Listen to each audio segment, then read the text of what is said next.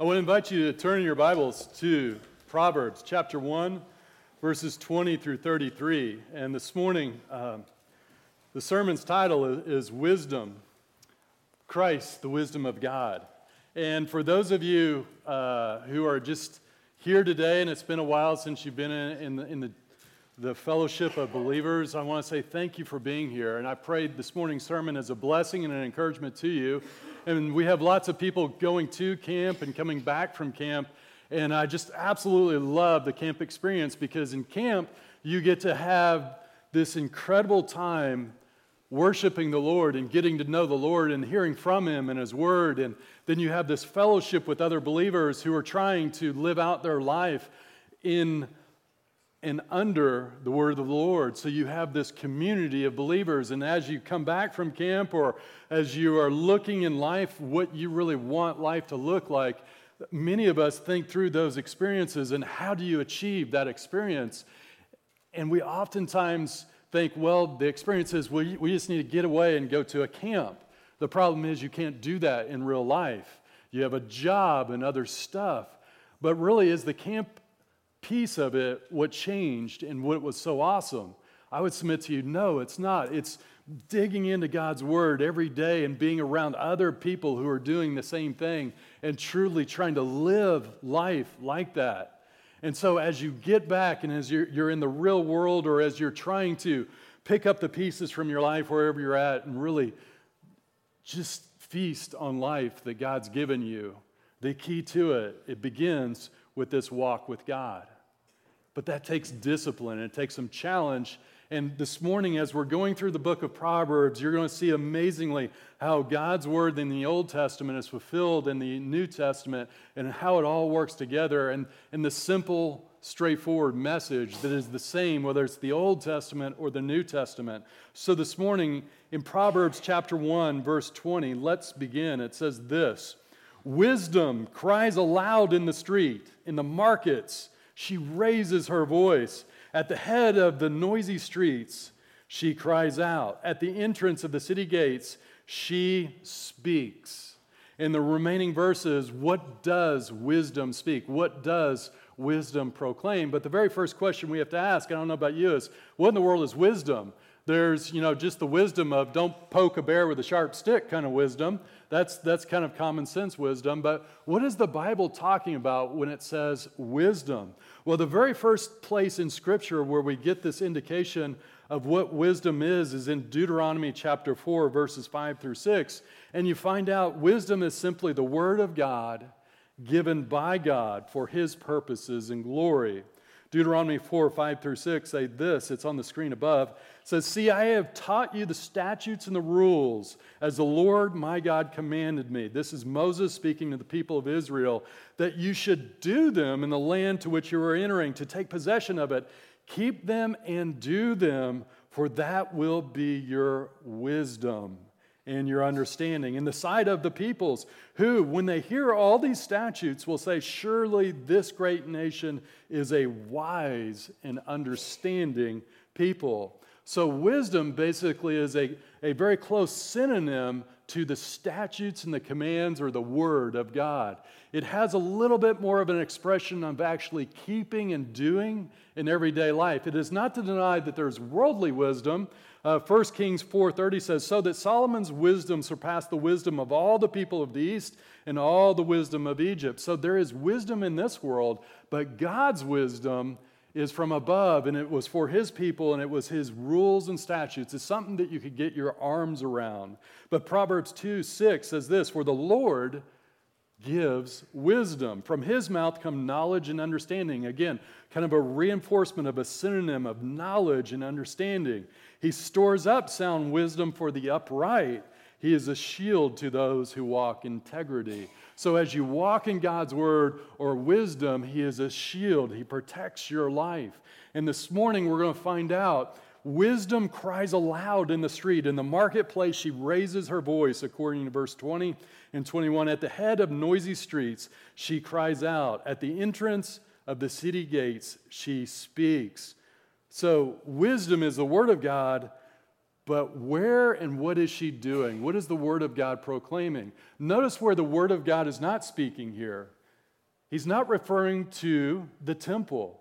During this time, about 1000 BC, you have Solomon building the temple. And while that's being built, you still have the tabernacle. And that's not the focus here. The focus is in marketplaces, streets, in the city gates. These are public places. Have you ever brought up the Word of God at your work or in your school or wherever you're at, at the store, at a restaurant, in your business? You want to talk about a conversation ender, right? This is amazing. You can be just whispering the Word of God in a conversation with someone, and the whole room gets quiet, and they're like, What did you just say? It's amazing the dynamic quality that just speaking the Word of God in public does. People get angry, they get excited, people repent, people just do all sorts of crazy stuff. So, speaking the Word of God in public is the context of this passage. And I want to challenge you to do it. You might think, well, it was easier to do in Solomon's day to speak uh, in the marketplaces there. They don't really understand what you have going on in your life today. They don't live in your context. Well, let's take a look at their context just a little bit more. This is a map of Israel in the New Testament times. Don't worry about the color shading on the map. The only thing that you need to do is look at the left side of the screen. That's the big blue area called the Mediterranean Sea. To the right is basically Israel. If you were to go to Israel today, you would fly into Tel Aviv. That's their capital. It's marked there on the map. And instead of going over to Jerusalem, most New Testament and biblical tours, they take you to the north because of all the sites in Israel. It kind of makes sense to do this big circle. And as you go to the north, you come across the Sea of Galilee or the Sea of Tiberias. This is in the Bible. And in between the sea, Dead Sea to the south, that little blue spot, and the Sea of Galilee is the Jordan River, and it flows from the Sea of Galilee down into the Dead Sea, and it carries with it all this salt. That's why you kind of float in the Dead Sea. But up to the north of the Sea of Galilee, where Jesus does lots of his early ministry, believe it or not, archaeologically, we have one of the best and clearest representations in all of Israel at Bethsaida, one of those towns that Jesus was doing some ministry at of the city gates that it's speaking of here in Proverbs. And so when you come up to Bethsaida, just like all the other towns in Israel, they built them on these hills because they didn't have police forces back then. Their defense was a wall around the town.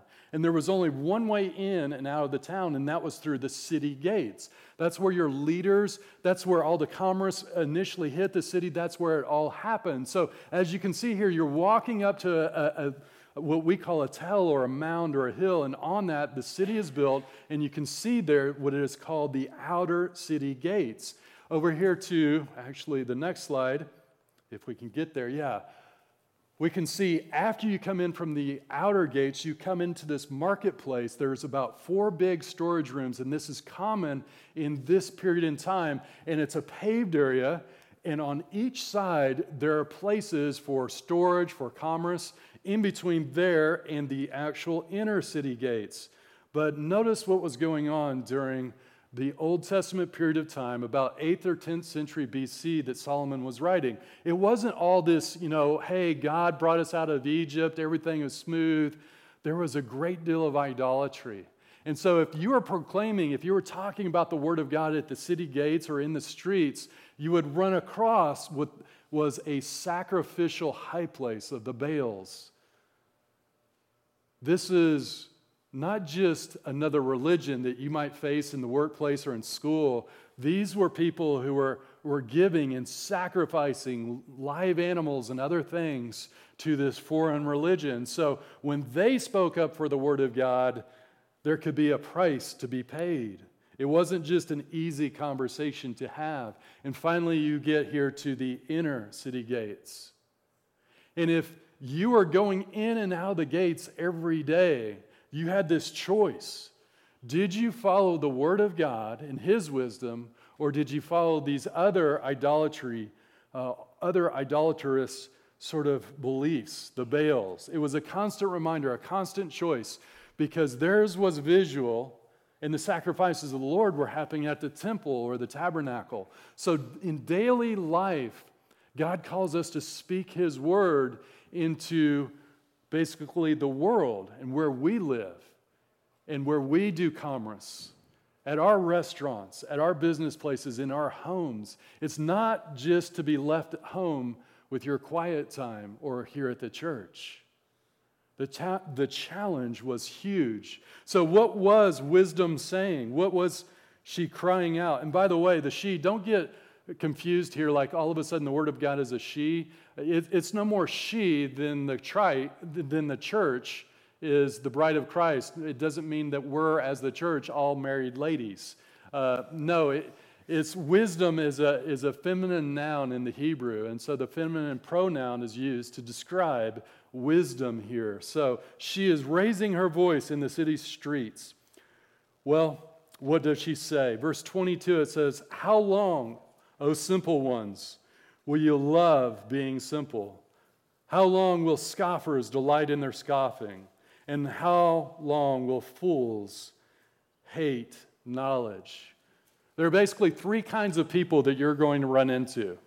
There are the scoffers, the fools, and the simple ones. Well, what does it mean to be simple? Simple is just naive or uninformed. Maybe that's okay if you've never heard the Word of God. Maybe you just see creation and you understand there is a God of creation and you're convicted of that and you open up the Bible the first time. The very first time I opened the Bible, I was 13 years old after I'd come back from youth camp and I was reading through it and it didn't make a lick of sense to me at all, right? Because I was starting like in Numbers or some crazy book in the Bible that I had no idea what was going on or, or maybe one of the prophets. So someone just simply suggested, hey, start in the book of John. That's a good book to start in, and, and you'll read it and you'll understand it. It was awesome. So I moved from being naive or simple to a little bit more mature, but I was still young in, in the Lord. But you have to make that decision. But love being simple is an immediate rejection of God's word. It's kind of like um, you want to live for God, but without any of the guilt. You want to pretend like, oh, there's a God out there, I'm going to live my life, and, and I'm going to be willfully ignorant of what he wants or doesn't want. He's just going to be my buddy. That's kind of like this past week, I discovered watching uh, Modern Marvels, you know, the, the show on TV. Like, no one's ever heard that, right? So I'm, i go home for lunch. I'm trying to save money. I'm eating a healthy lunch at home, and I'm watching this show, and it's on making sugar. Did you know sugar's all natural? Right, yeah. So all of a sudden I can eat sugar, right? It's all natural. No, no, I can't do it. It's like I want to be willfully ignorant of some stuff, so guess what I do? I don't look at the nutrition labels on, on certain things. I want to pretend that there's no sugar in, in the Coke that I'm drinking. It's just a Coke, it doesn't have this much sugar in it, right? So there's not realizing it, then there's being willfully ignorant, and then there's hating knowledge. And you're going to run into all three of these if you bring up the Word of God outside your house and outside the church. And you have to decide right now are you going to do it? And it may even be in your home. You may be married to an unbeliever, that your, your family may be unbelievers, and you have to decide if you're prepared to deal with people that hate you speaking, not some big sermon, but just a, a simple few words of God. You'll be surprised at the reactions, but one of them will be hate. And it's for those of us who know the Lord, it's just so shocking and surprising, but be prepared. And you have to decide because you're no longer in camp, you're no longer in the church setting, you're in the real world. And are you going to do that? Fools hate knowledge. Verse 23 If you turn at my reproof, so God is saying, All right, the simple ones, yeah, you're going to love being simple. The scoffers are going to delight in their scoffing, and the fools will hate knowledge. But if you turn at my reproof, behold, I will pour out my spirit to you. I will make my words known to you. And notice they're not two, two things in one. It's not like God gives you his spirit and you have to kind of search around for his words, and maybe he's feeling that you're feeling he's telling you this or that. No, it's very clear. He gives you his spirit and he gives you his words. You can actually know what God's will is for your life. It's clear. And in the New Testament, it's so cool how this works out. This same sort of scenario is played out. So notice once again if you reprove or repent or turn, I will pour out my spirit to you and I will make known to you the words well, in the New Testament, in Jesus' day, it says this And the Word became flesh and dwelt with us, or dwelt among us, and we have seen his glory, glory as the only Son from the Father, full of grace and truth. Jesus became the Word of God. John 1 1 through 2 says, In the beginning was the Word, and the Word was with God, and the Word was God. He was in the beginning God. So Jesus is the Word in the flesh.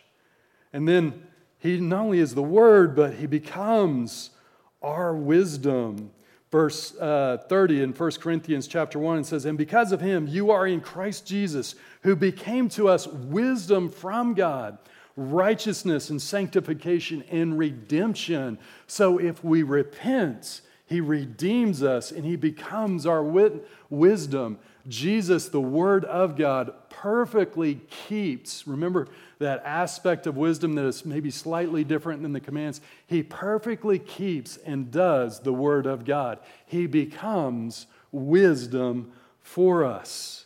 1 Corinthians 1:24 but to those who are called so God is calling us Jews and Gentiles no matter who you are but to those who are called Christ the power of God and the wisdom of God if you want to live for Christ, you live in His Word.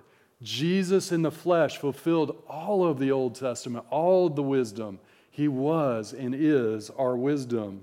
And then finally, John 6 63, it is the Spirit who gives life, the flesh is no help at all. So if you come out of camp or you come out of church or you come out of home with your quiet time and you're just trying to set aside the Word of God and you're going about your day yourself, it does not work. You have to have His Word, His Spirit actively at work in you. The words that I've spoken to you are spirit and life. This amazing thing. All you have to do is turn at His reproof. Notice this also.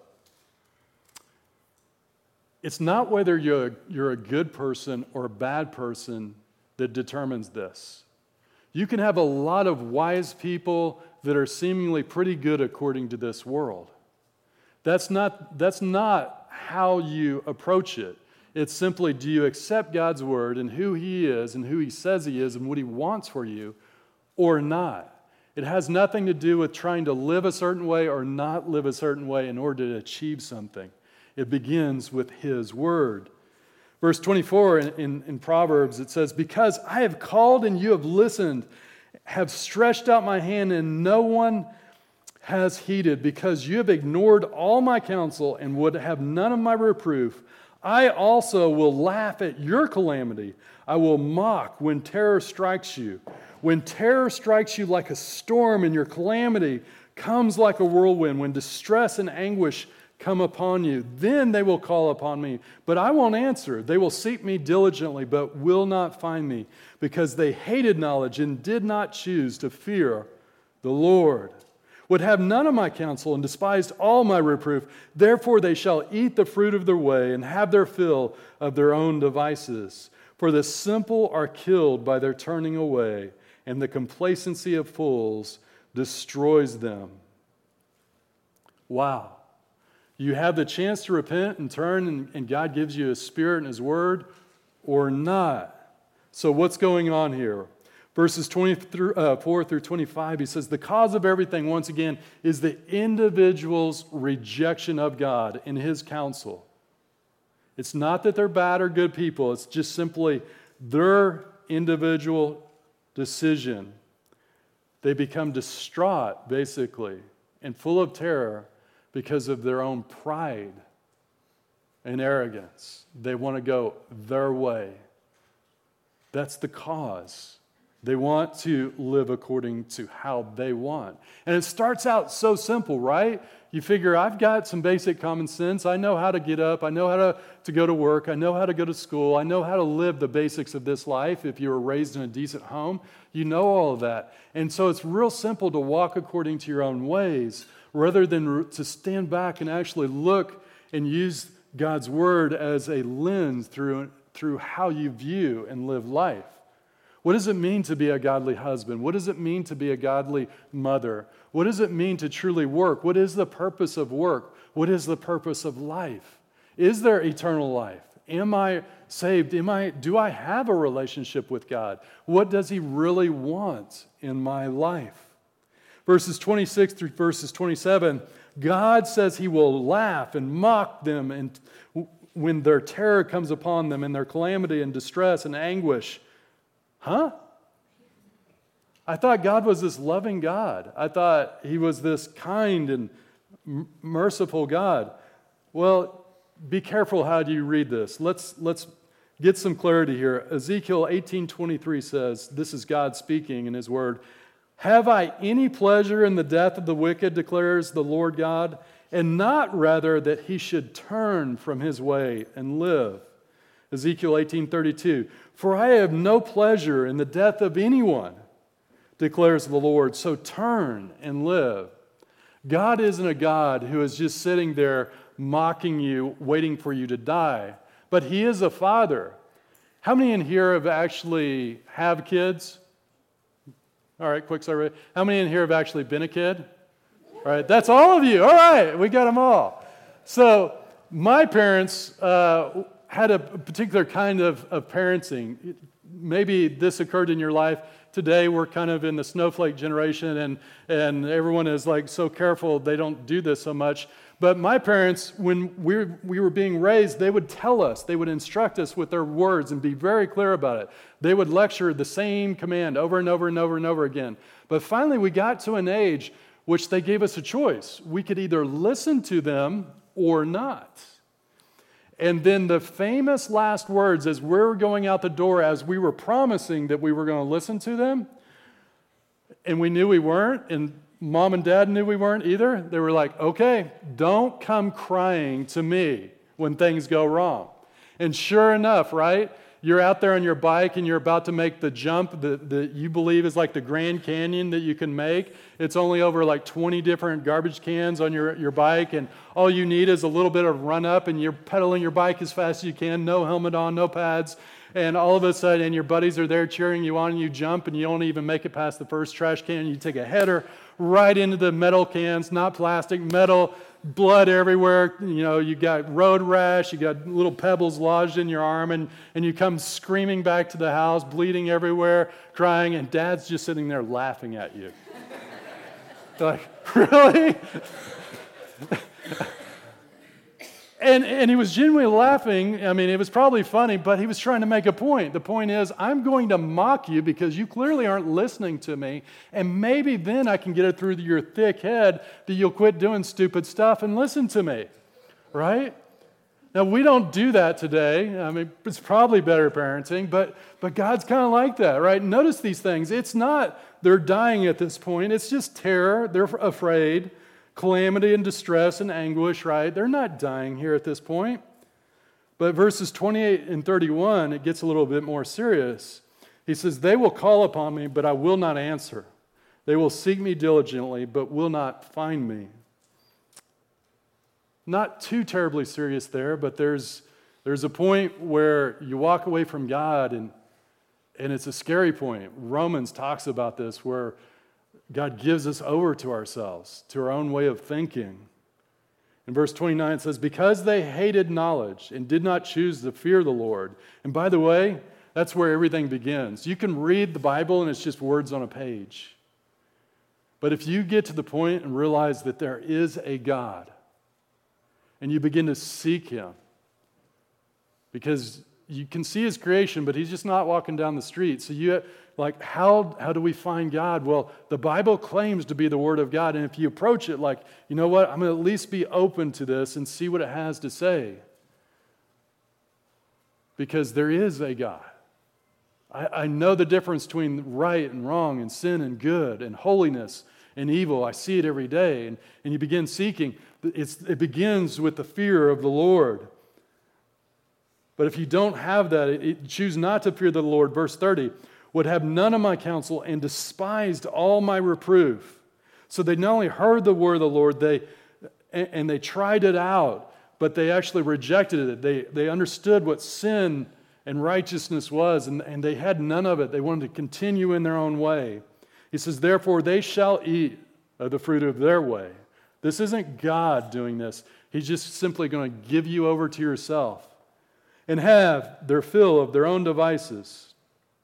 For the simple are killed by the turning of the way or turning of their way, and the complacency of fools destroys them. There comes a point where if you live long enough in a certain way, it might ultimately take your life. It's a scary, scary thing. In, in the Old King James, the complacency there is actually translated prosperity. It's also translated in other versions in Jeremiah 22, prosperity as well. So it's, it could be complacency, but legitimately prosperity. So believe it or not, when you're living by your own wisdom, things could go quite well. And things are going so good that you think you've made it. I mean, you've achieved great success in your education, in your career, you're doing well, you're making a huge salary. Maybe you're really well respected, even. And you're achieving all the goals that maybe you or your parents set out for you. And everyone's going, Yes, you've made it. You have your own business. Maybe you're a multimillionaire. But guess what? There's going to come a day, some point, where you're going to have to face life and death. And ask yourself, in everything that you achieved, does any of that matter? Does any of it matter? When you're faced with the grave. True terror. Well, true terror, that may be terrifying to you, but there was another lady in my life that, that was very terrified of something, and we decided to, to get a little even, right? We wanted to, we, we didn't introduce her to Jesus, but we did introduce her to the grave with something called uh, grease lightning. Uh, in the 70s and early 80s, there was this uh, park in Houston, Texas. It was a theme park. It was one of the first, it was like the first uh, amusement park in North America to have a roller coaster that would go upside down. And it was just like a lightning bolt, and that's all it was. There are much better ones today. But when I was a kid, after living all my life with my parents mocking me, uh, we eventually convinced my mom to go on a roller coaster, which she was absolutely terrified of. And so, what we would do to really try to help her focus on, on that terror and on the grave, the fact that she wasn't, uh, you know, always going to be alive, when we would get in there the one time, I shouldn't say like this was a whole process, we got her on there one time. We got in there, and there were these metal bars that would come down and, and latch on.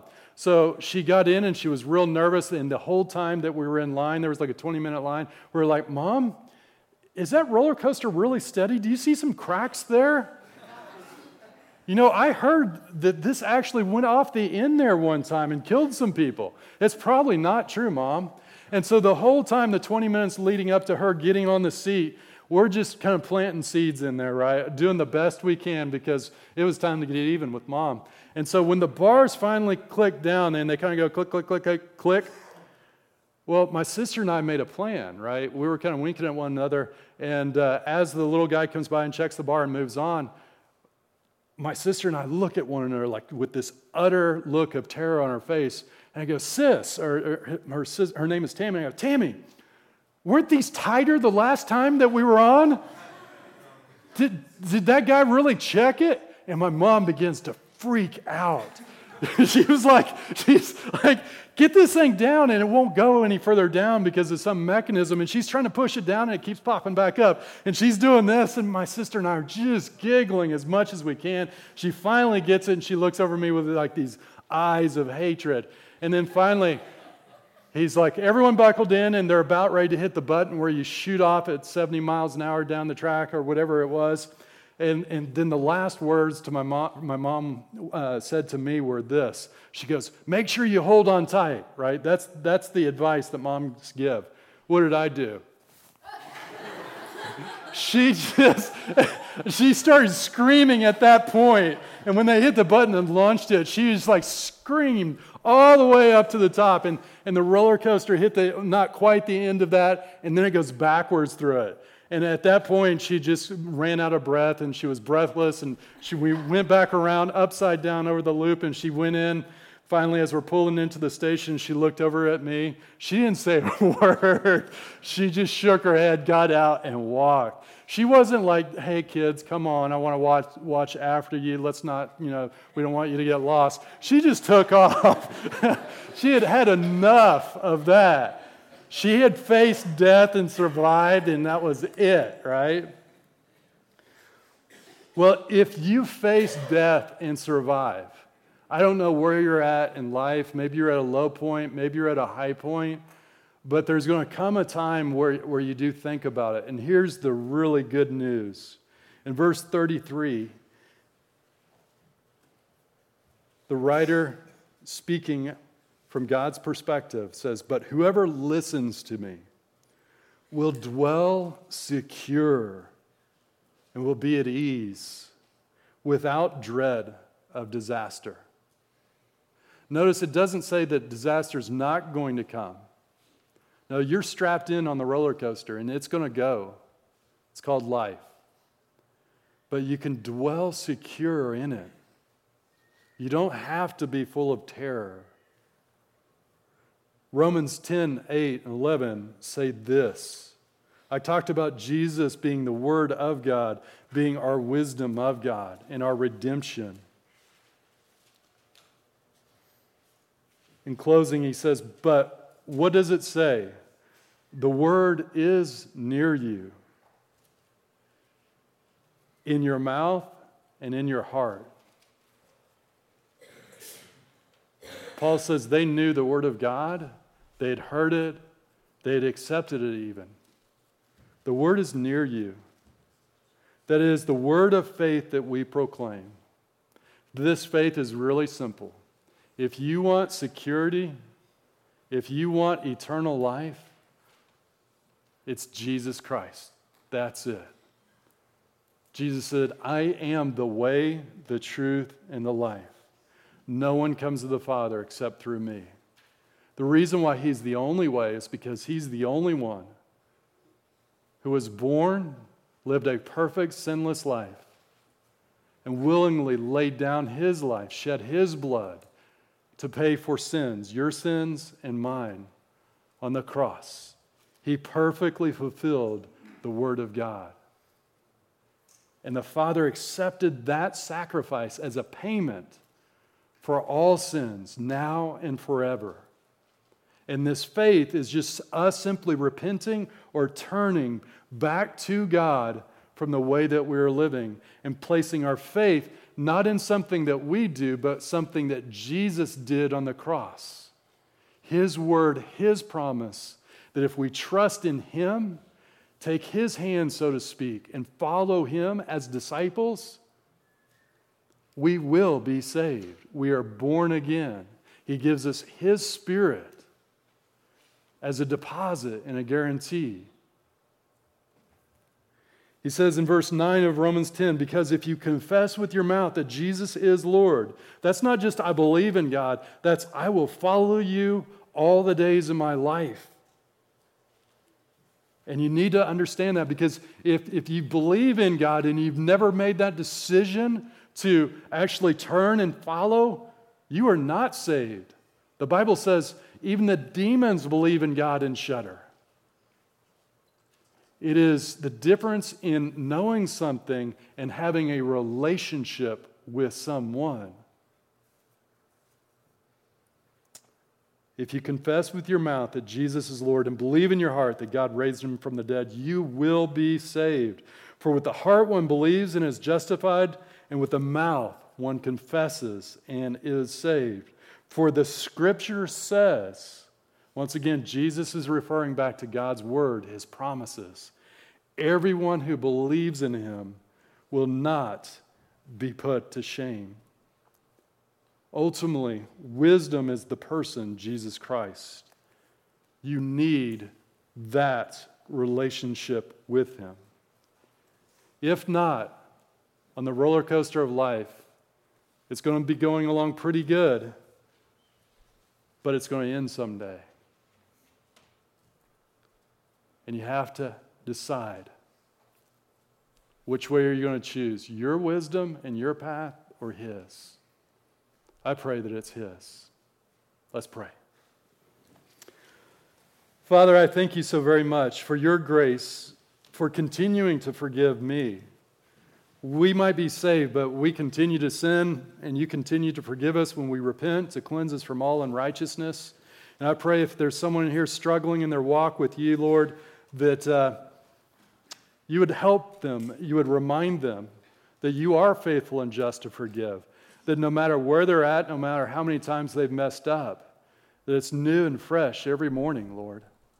Father, if no one is in here, or if there is anyone in here that has never made that decision, I pray they do it right now. There are no magic words. It's just simply to believe. And with their mouth and prayer quietly right now, to confess you as Lord and Savior. And be bold enough to follow, as we saw here earlier, in believers' baptism and to walk every day of their life in you. Lord, help us to be a church that supports and builds them up in that process. Help them be be, to be bold enough to confess that and to make that public, Lord. We just thank you for your grace in our lives. In Christ's name I pray this. Amen.